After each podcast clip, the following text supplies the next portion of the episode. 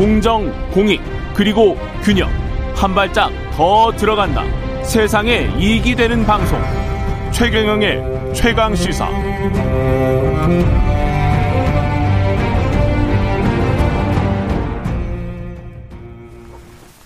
네, 서울을 절대 포기할 수 없다는 절박한 마음으로 이 자리에 섰다. 더불어민주당 송영길 전 대표 6일 지방선거 서울시장 출마 어제 공식 선언했습니다. 직접 스튜디오에 나와 계십니다. 안녕하세요. 네, 안녕하세요. 예.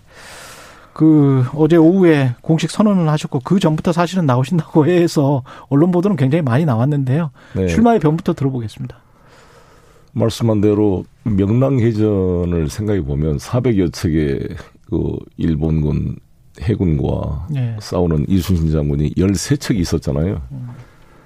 근데 12척의 배들은 뒤에 놔두고 대장선이 제일 먼저 가서 싸웁니다. 근데 계속 보고만 했습니다. 그런데 이순신 장군이 난중일기에도 아니야 왜 빨리 와서 대장선을 구하지 않느냐 외치는데 음. 그 대장선이 모범을 보이고 정말 필사즉생의 각오로 싸워주기 때문에 나중에 12척 힘을 합해서 결국 대승리를 이끌게 되는데 네. 서울시장은 이처럼 단순히 서울시만의 선거가 아니라 경기도 인천을 같이 하나로 연결시켜내고 충청도와 전국 선거에 영향을 미치는 가장 최전선에 있는 그런 선거이기 때문에 예. 예, 당이 총력으로 기울여서 대응해야 된다고 생각합니다. 그러면서 음. 제가 부족하지만 당 대표를 지냈고 지난 대선에서 헌신했다는 평가를 받고 있어서 음. 저를 도구로 해서 우리 대선에 패배, 석패했던 많은 우리 지지자들의 마음을 하나로 끌어모아 투표장으로 올 수 있는 게 아닌가 이렇게 생각이 들고요. 제가 어제 대표 공약으로 유엔 5본부 유치 공약과 서울에 부동, 네, 부동산 대책을 좀 발표를 했습니다. 부동산 대책은 어떤 걸 발표를 하시죠? 일단은 일가 1인 1주택 종부세를 사실상 폐지시키겠다. 초고가 주택을 제외하고 예. 이것을 발표를 했고요. 그다음에 내곡동 개발과 구룡마을 개발을 통한 공급 대책을 다시 한번 발표를 했습니다. 그랬군요. 근데 이제 당 내에서도 그렇고 파격적인 새 얼굴이 필요한 게 아니냐. 음. 그 대선 패배의 책임을 어 지고 사퇴를 했었는데 그 서울시장에 다시 나오는 게 맞느냐 뭐 여러 네. 분분을 했었잖아요. 네. 이낙연 등판론도 나오고 유시민 이 나와야 된다 뭐 이런 이야기도 하고 파격적 새 얼굴이 필요하다 뭐 여러 가지 이야기를 하고 있는데 어떻게 지금 듣고 계십니까? 굉장히 괴로우실 것 같기도 하고요. 아, 그렇지는 않습니다. 예. 뭐 당이 다 고민하시니까 그럴 예. 거라고 이해를 하고요. 예. 제가 제가 파격적 새 얼굴이다 이렇게 제가 말씀을 드리고도 있는데 예. 실험적으로 할 수는 없잖아요 서울시장 선거를 실험적으로 할 수는 없다. 아, 예. 음. 시의원, 구의원 이런 분들은 젊고 참신한 참신한 청년 예. 여성들을 이렇게 전략 공천에서 키워내야 되지만 서울시장은 적어도 윤석열 정부와 맞설 수 있는 정치적 경륜과 내공을 가지고 있고 또 오세훈 시장과 TV 토론에서나 모든 분야에서 압도할 수 있는 그런 후보가 필요한 거 아니겠습니까? 음. 저는 감히 그런 준비가 돼 있다고 생각합니다. 어제 출마 선언에서 윤석열 정부의 일방 독주를 견제하겠다 이런 말씀을 하시고 최근에 이제 이른바 그 검수 안박, 검찰의 수사권 폐지, 수사 기소권 분리 이런 것들 보면은 민주당의 어떤 위기의식이나 절박함, 윤석열 정부에 관한 뭐랄까요? 검찰 공화국 이야기를 말, 많이 이야기하지 않습니까? 실제로 그게 민주당 의원분들이나 이렇게 체감이 됩니까? 어, 떤 점에서 이게 국민들 다르게 생각하는 국민들도 분명히 있을 것 같고요. 그렇죠. 국민들, 예. 국민들이 다 똑같은 생각은 아니겠지만 예. 민주당을 지지했던 거의 반 음. 국민의 50% 이상 그리고 윤석열 후보를 찍었던 분들조차도 예.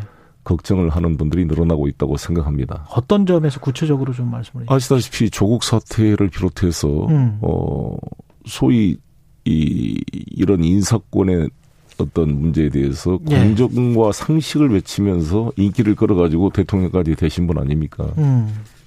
근데 한술 더 두고 있잖아요, 실제. 거의 불공정과 몰상식이 아니냐 이런 평가를 받을 정도로 네. 어떻게 한동훈이라는 사람을 법무장을 임명할 수가 있습니까? 예. 어? 그것도 이 일곱 개를 뛰어넘어서. 거기에다 현재 범죄 피의자로 수사 대상인 상태이고. 음. 이거는 검찰의 인사권을 통해 사실상 검찰 법무장관 인사권을 검찰총장이 자신의 직계 수하를 장관으로 임명해서 사실상 검찰공화국으로 가려는 시초를 보인 거다 이렇게 평가가 되고요. 아까 범죄 피의자라는 거는 고, 고발 사주 그렇죠. 고발 사주 예. 지금 현재 공수처의 수사 대상 예, 아닙니까? 그렇죠. 예. 예. 그리고 또 정호용 장관을 비롯해서 음. 자기 다 친구들 중앙고등학교 선후배들 그냥 너무나 협소한 그 인재 풀을 가지고 음. 끼리끼리의 그런 골목 패거리 내각식으로 이렇게 만드는 게 아니냐. 그래서 예.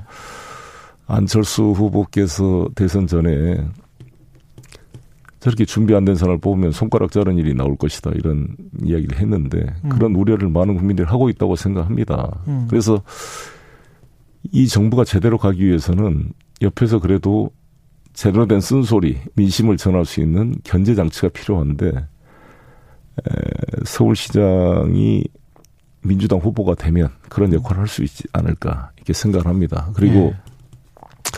0.73% 얻었다고 모든 권력을 독점하는 이 대통령 지금 결선 투표도 없는 이 구조는 개편돼야 됩니다. 그렇지 음. 않겠습니까? 나머지 한 48%의 지지자들이 마음 둘 곳이 없잖아요. 네. 다 이민 가겠다. 테레비 보기가 싫다. 테레비 음. 나오면 꺼버린다. 이런 국민의 낙담 상태를 가지고 국민의 에너지를 하나로 통합시켜서 우리 대한민국을 발전하기는 한계가 있습니다. 그래서 음. 중앙 권력은 이제 국민의힘이 차지했으니 서울시장을 민주당이 하게 되면 음. 그나마 48% 국민들의 마음의 위안과 통합의 계기가 될 거 아니겠습니까? 예. 아, 그리고 제가 서울시장 한다 그래서 무슨 정치인이 아닌 시장은 행정기관이기 때문에 예. 중앙정부와 협력할 것은 협력할 것입니다. 음. 그러나 아닌 것은 아니고 일방 독주는 또 견제하는 역할을 할 것입니다. 예. 그래서 제가 예를 들어서 유엔 제5본부 유치 같은 경우는 중앙정부랑 협력을 해야 되는 상황 아니겠습니까? 그렇죠. 예. 부동산 정책도 여러 가지로 부딪히기도 하고 음. 협력하기도 할 것입니다만 지금 용적률 500% 완화 같은 것은 저와 비슷한 공약이지만 그 내용으로는 이것이 기존의 부동산 개발업자들의 이익으로 돌아가는 그러한 음. 부동산 투기와 광풍으로 가도록 해서는 절대 안 된다고 봅니다.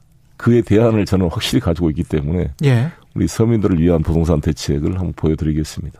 본선에서 지금 여론조사상으로는 좀 밀리는 걸로 나오지 않습니까? 오세훈 지금 현직 시장에게 본선이 좀 뒤엎을 자신이 있다 이렇게 생각하세요? 제가 인천시장 출마했을 때 예. 안상수 후보한테 15% 지고 있었어요. 아. 근데 제가 2주 만에 선거운동 끝나니까 8%로 이겼습니다. 어. 오세훈 후보가 다 강하다, 강하다 그러지만 예. 우리 정세균 후보한테 진분이고 고민정 후보한테 진분 아닙니까? 국회의원. 예. 예. 그리고 처음에는 다 여론조사가 이기는 걸로 나왔어요. 음. 정세균 후보님하고 종로에서 국회의원 선거할 때 20%인가 이기는 걸로 나왔습니다. 음. 그래서 오세훈 후보가 여유 부리면서 다른 지역 지원 유세 다니고 그랬잖아요. 예. 그러다 거의 20% 가까이 아마 졌을 겁니다. 어. 그렇기 때문에 여론조사로 이미 이긴 후보를 어떻게 찾을 수 있겠습니까? 음. 지금에서 우리 조건이 불리한데. 그래서 예. 지금은 어, 경선을 통해서 우리 후보를 키워내는 것이 중요하다 이렇게 생각합니다. 예.